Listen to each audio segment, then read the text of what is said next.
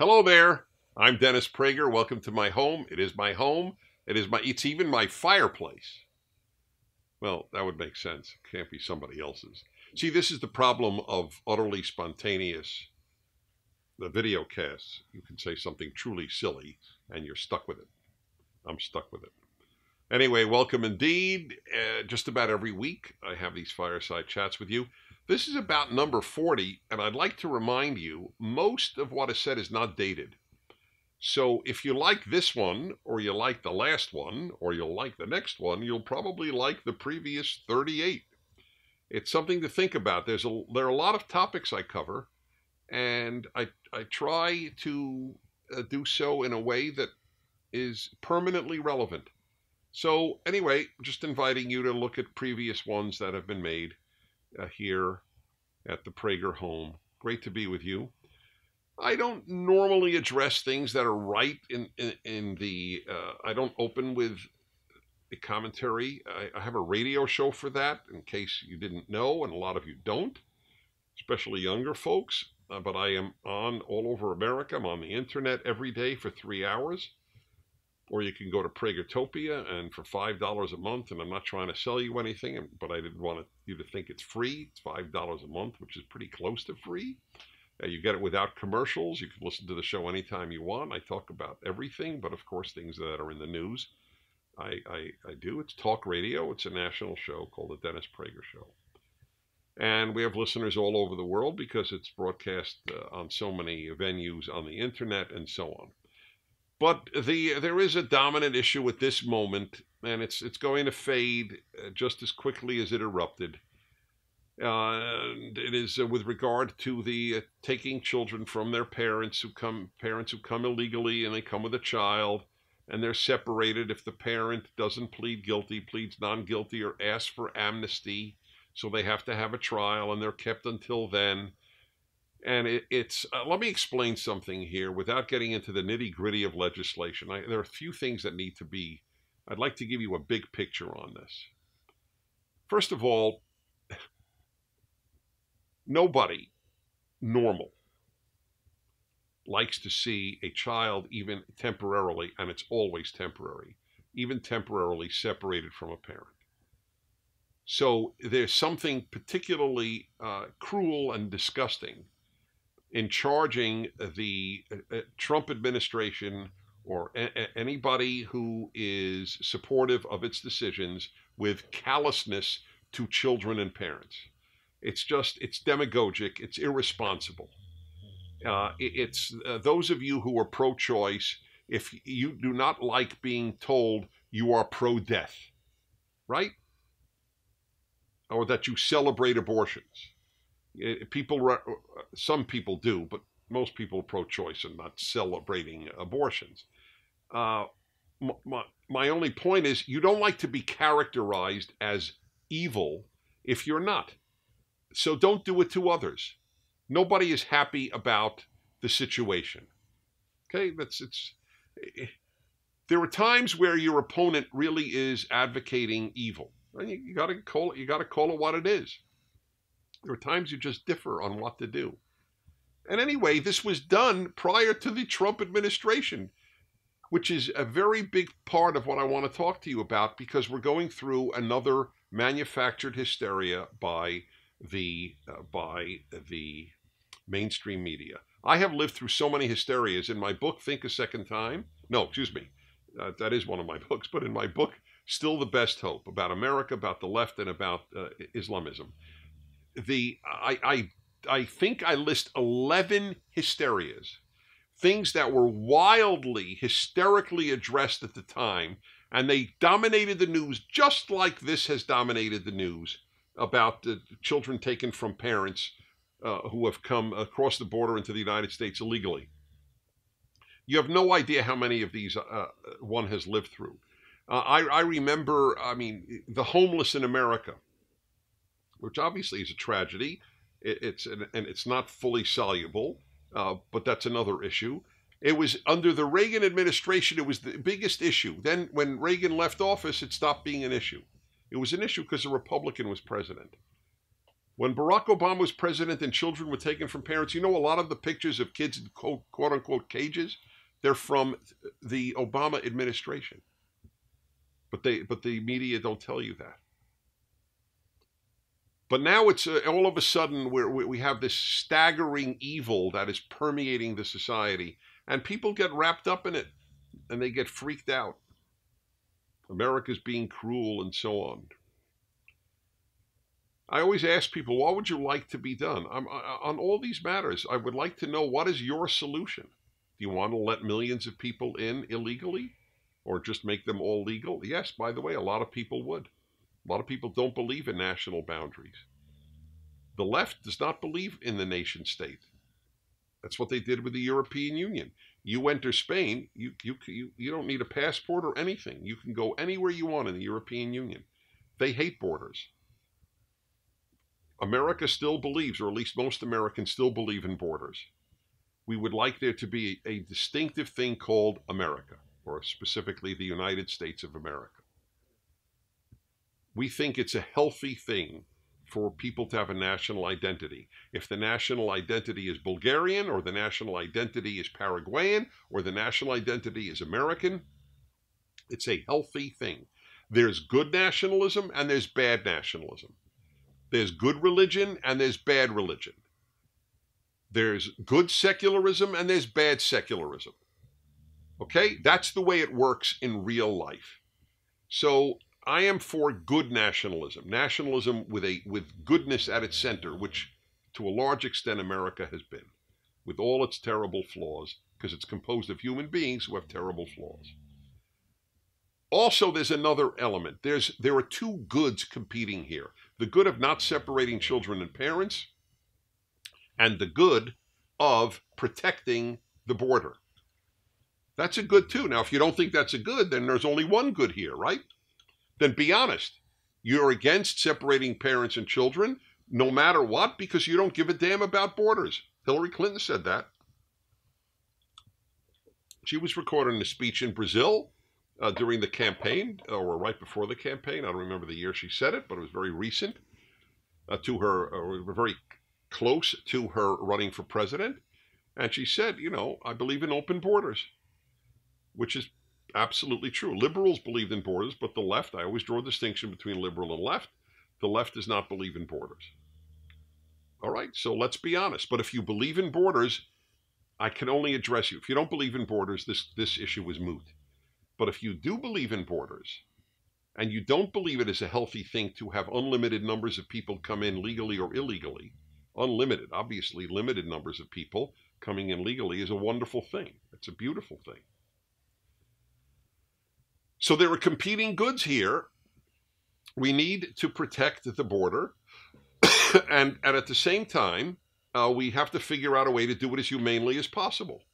Now, by the way, you realize if the parent is caught coming in illegally, they can stay with their child permanently. Just we send you back to Mexico, because that's the proximate southern border of the United States. Whether you came from Guatemala, El Salvador, or Honduras, and then cross through Mexico. And by the way, if they're seeking asylum, they could have gotten it in Mexico.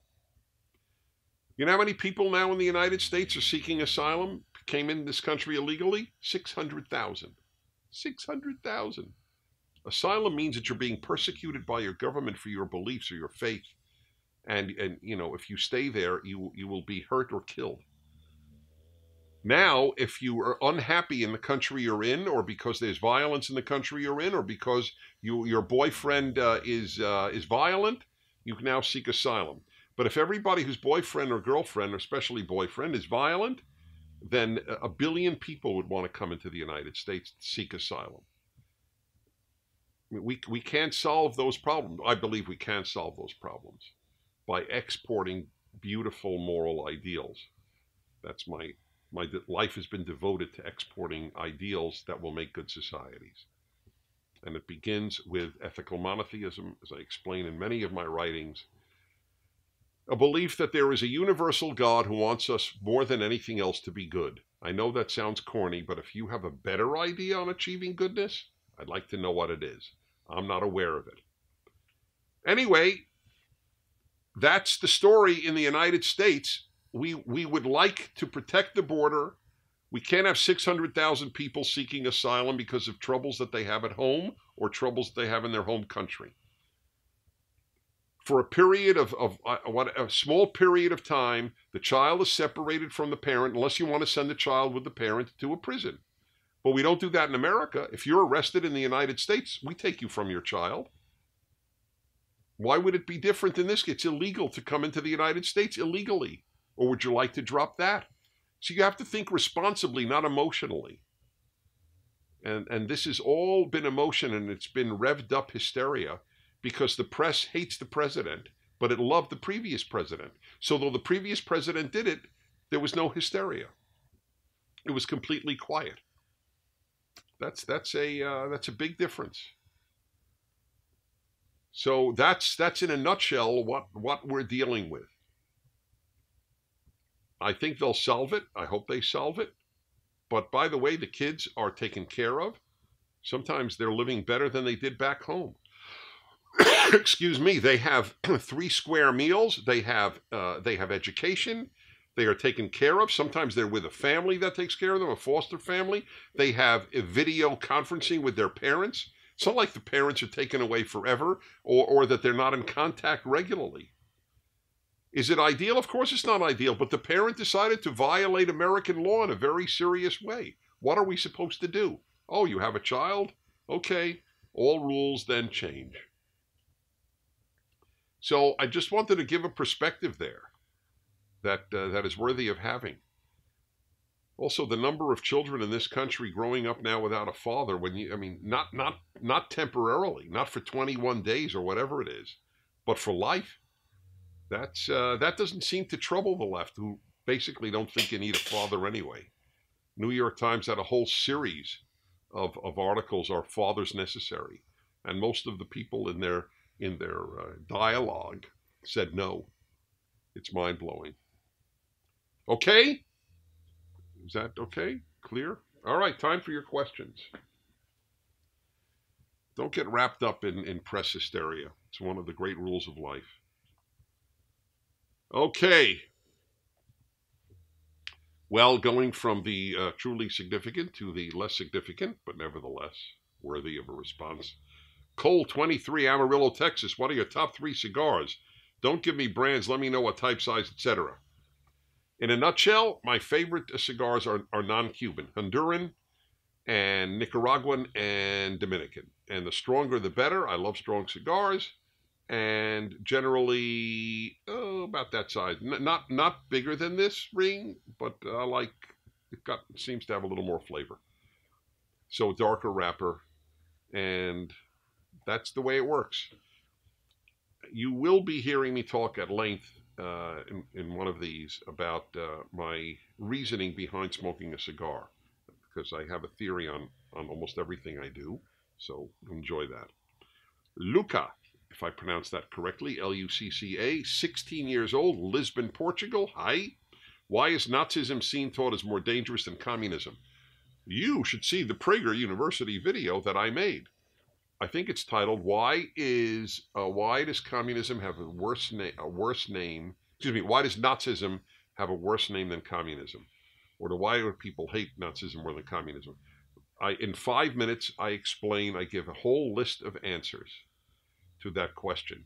One of the answers, and it's not the only one, and it's not the biggest one, but it's a big one, is ignorance.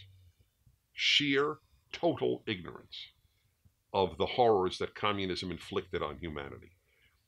The most genocidal doctrine in history has been communism. In 1 century, it killed about 100 million civilians. Not talking wartime, not talking soldiers. The ignorance is staggering.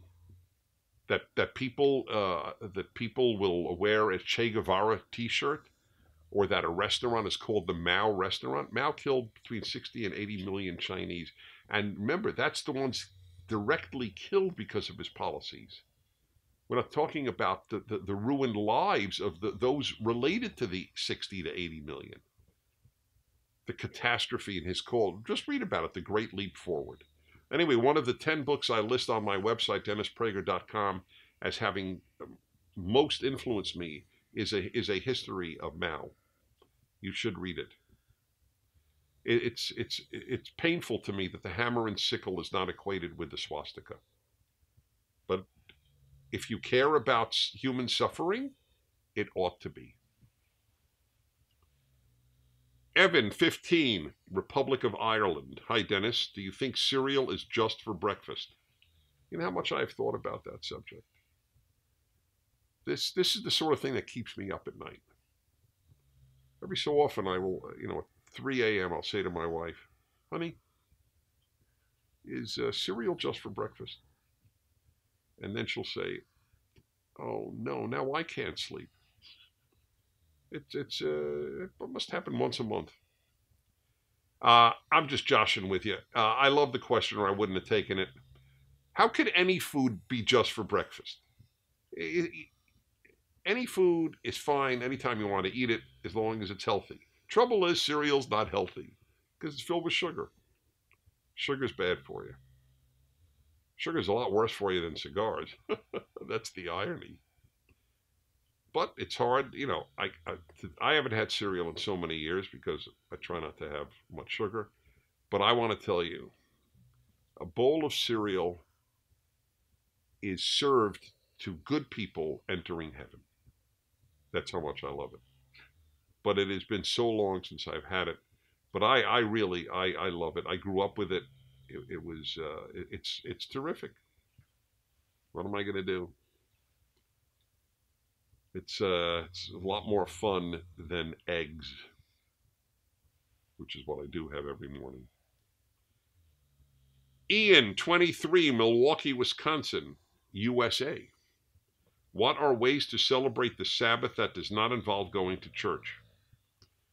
Well, I'm glad you asked, and by mentioning church, I assume you're Christian.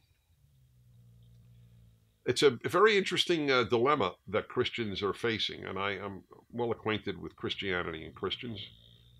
And if you ask a Christian, if you ask a priest or a minister or a Christian theologian, are Christians obligated to observe the Ten Commandments? They'll say yes.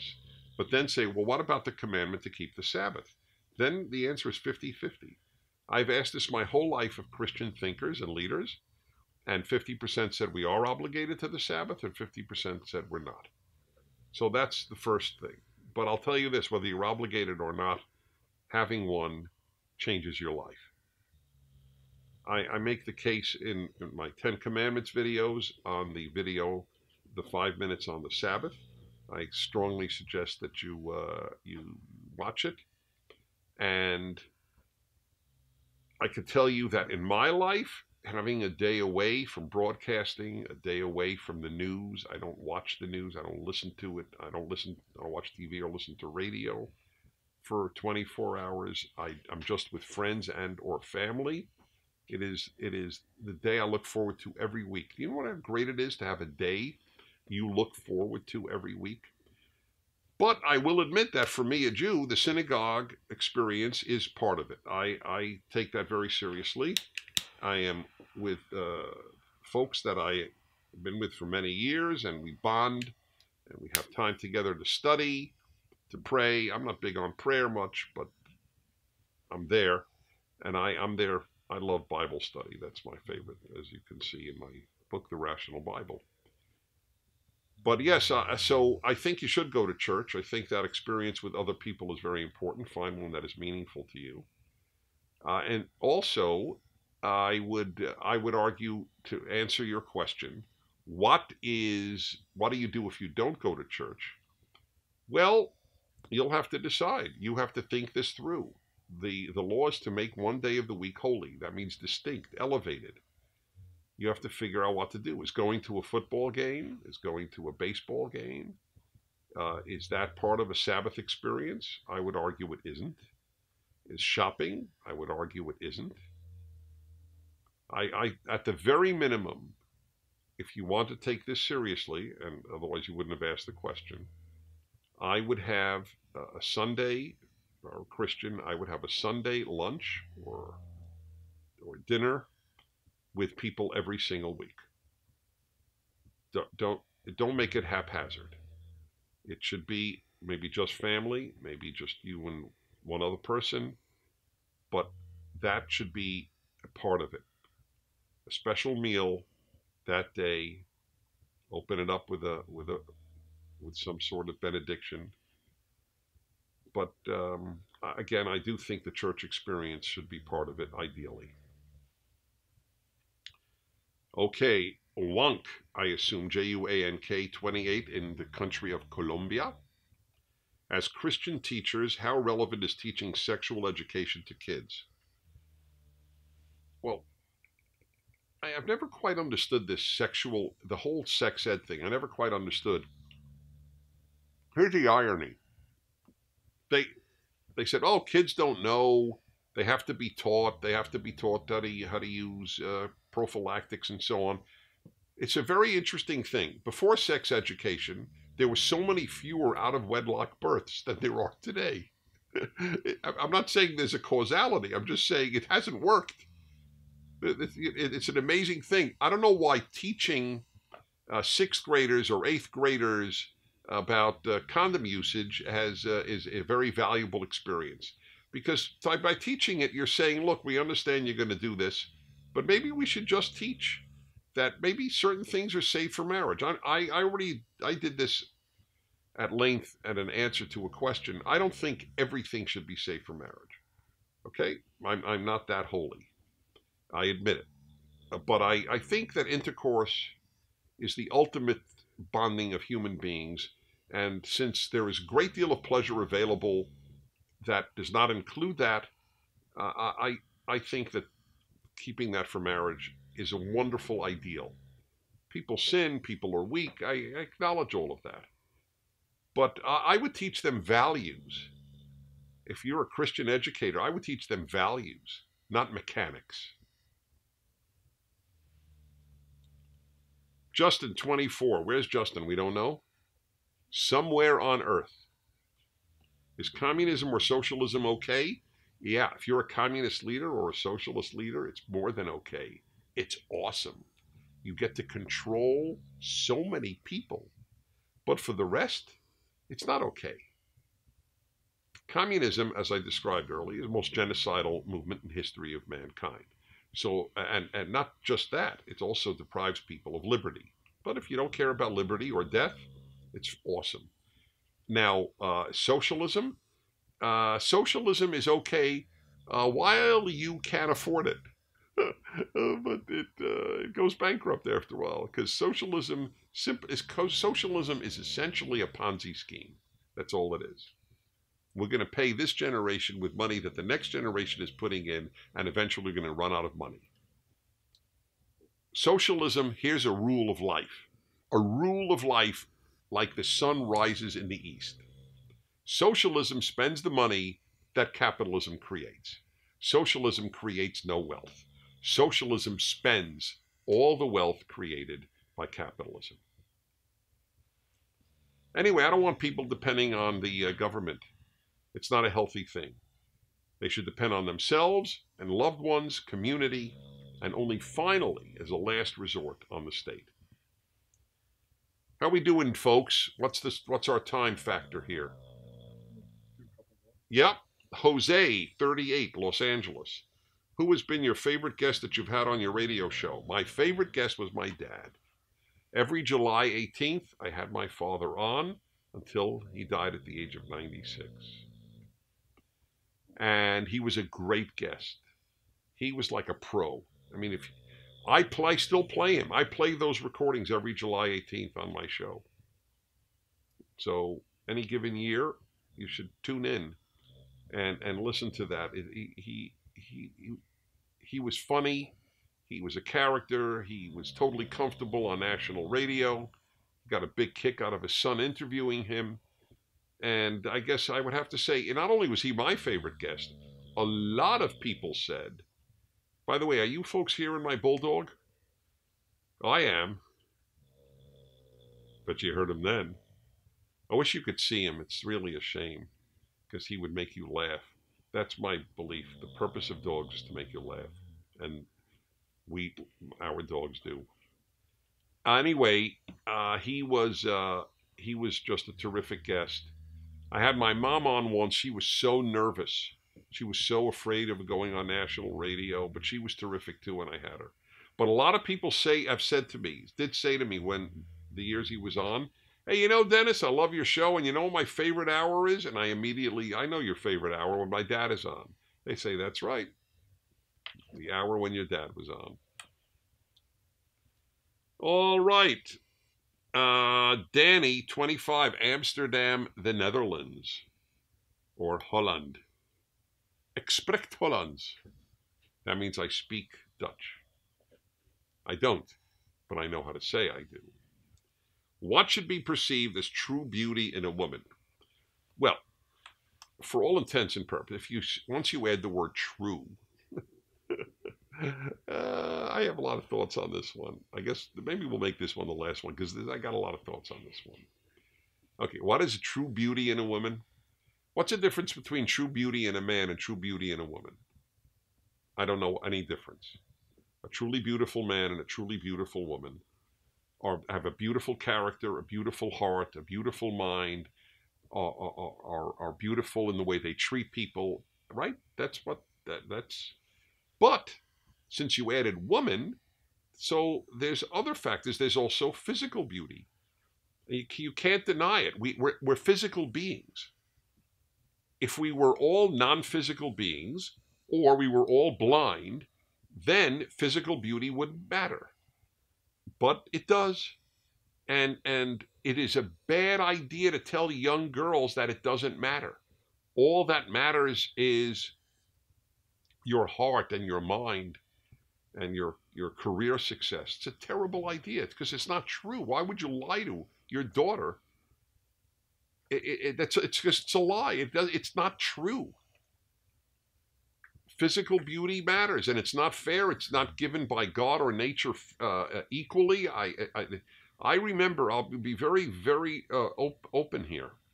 I remember in my 20s, I really, really was smitten by a woman. But I didn't find her attractive enough for me to have a male-female bond. I found her, but she was so good and smart and everything. And I remember, I very rarely cry. But I remember I cried alone after we broke up on the phone, thinking I was angry at me, at my nature, and I was even angry at God. Why couldn't you have made her more appealing to me? She was so terrific. But what am I going to do? There's nothing I can do. I can't talk myself into something that doesn't have a talkable thing in it. So they knocked out the swimsuit competition and the evening gown competition in the Miss America contest. It's another stupid statement of, oh, looks don't matter. We're just going to see what their hopes and aspirations are. Who's going to tune in for hours to see the Hopes and Aspirations 3-hour program of 50 young women? Would you tune in for the Hopes and Aspirations of 50 young men? No. So it does nobody a service to deny that this matters. And I'll tell you this, one of the great favors that a wife could do for her husband is to try to stay as attractive as she can. And I know this is so politically incorrect. You know what politically incorrect means? There are two definitions. One is that it offends the left, right?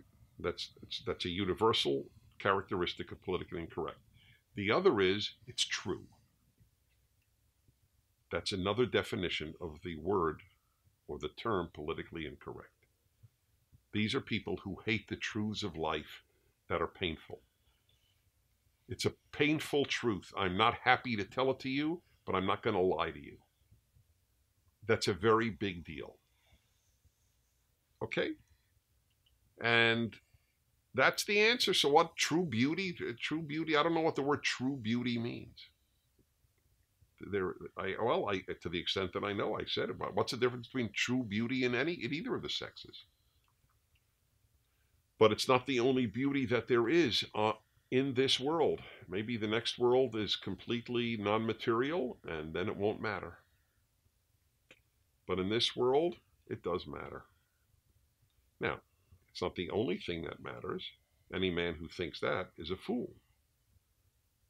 But any woman who thinks it doesn't matter, I taught young people a lot, many, many years of teaching young people about life, not just any given subject. I taught at college, but I also taught at an institute where I taught religion and life for a month at a time. So I had college kids and kids from 19 to 23 years old. For four weeks, they would sleep at this institute. I did that for 8 years. I talked to them about everything. And I remember a young woman raised her hand, and she said, well, my view is that if a man really loves me, he'll love me for my heart and my mind. No, he won't love you for your heart and your mind. He will love your heart and your mind if he really loves you. That is correct. But that's not the only thing. And I told her that. And I said, I don't want you to think that, because I want you to have a good man in your life. And if you go around thinking that that's all that matters, your heart and your mind, you're fooling yourself. They matter a great deal, but that's not all that matters. Not in this world, maybe in the next. But we're living in this world. And I don't want to fool you, because you're being fooled at college when they tell you the opposite of what I just said. It's a good thing to end on, because it's really important. So thanks for being with me. From my home to yours, I'm Dennis Prager.